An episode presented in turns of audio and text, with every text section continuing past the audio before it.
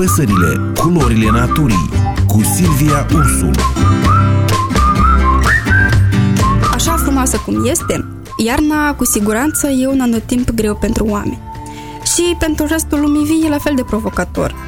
La unele organisme a evoluat comportamentul de hibernare, la altele cel de migrație, iar altele au învățat să se adapteze și la aceste condiții dure și grele. Unele păsări se descurcă de minune pe timpul iernii, ștergând din calendarul lor perioada migrației până în regiuni mai calde.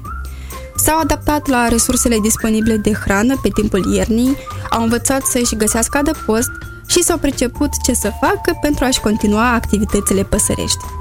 De exemplu, baia rămâne a fi un ritual luat în serios chiar și pe parcursul iernii.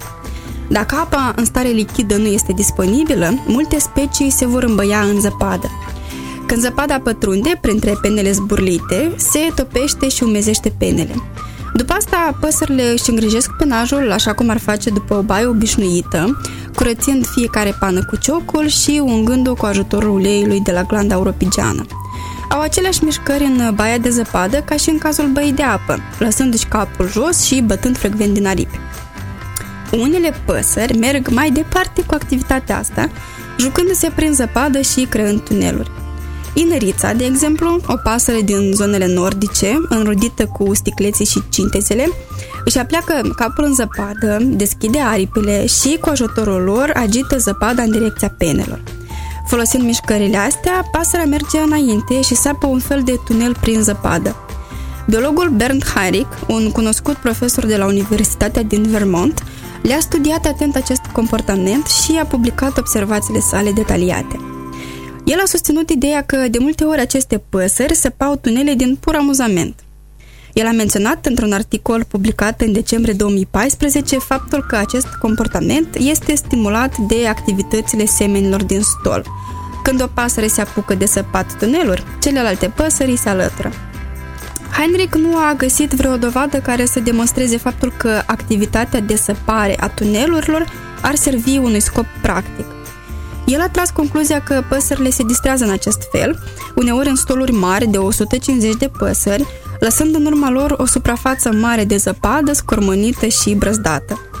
În cadrul unui experiment, biologul a numărat cel puțin 252 de cavități și tuneluri mici create în perioada noiembrie 2012 și februarie 2013. Deși încă nu a înțeles motivul acestei activități, Bernd Harig presupune că la bază se află un aspect social la care păsările țin foarte mult. Când una dă startul, altele îi se alătură și par foarte concentrate în acest ritual. Căutarea mâncării este exclusă, întrucât în absolut niciun tunel nu s-au găsit resturi vegetale sau semințe. Ornitologul a luat în calcul faptul că păsările se distrează astfel în grup. Joaca a fost definită de mult ca un comportament lipsit de un rezultat imediat. Cu alte cuvinte, cel care se joacă nu are de rezolvat probleme precum foamea sau lipsa de adăpost. Asta înseamnă că cel care se joacă s-a ridicat un pic deasupra problemelor imediate și caută o altă metodă de a-și petrece timpul. De aceea, animalele care se joacă dau dovadă de o inteligență superioară, iar păsările de mult au fost lăudate pentru inteligența și ingeniozitatea lor. Ciorile și corbii amuză pe oricine cu cheful lor de a se da dura prin zăpadă sau de a aluneca pe pârtii improvizate. Internetul este plin de filmulețe unde ciorile se dau huța pe mașini inse, se tăvălesc pe zăpadă sau alunecă pe pârtii mici. Locuitorii din Alaska și Canada de Nord au observat de multe ori corbi alunecând pe acoperișuri pline de zăpadă și zburând înapoi la punctul de pornire pentru a repeta jocul. Alți corbi au fost văzuți în Statele Unite dându-se de-a dura pe spate, pe grămezi de zăpadă, ținând în degetele de la picioare câte un băț.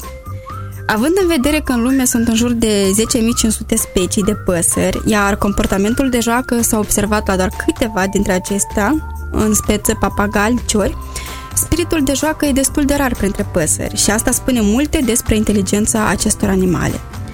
Iar imaginea unei păsări jucându-se în zăpadă chiar în fața casei tale e cu siguranță una imposibil de șters din memorie.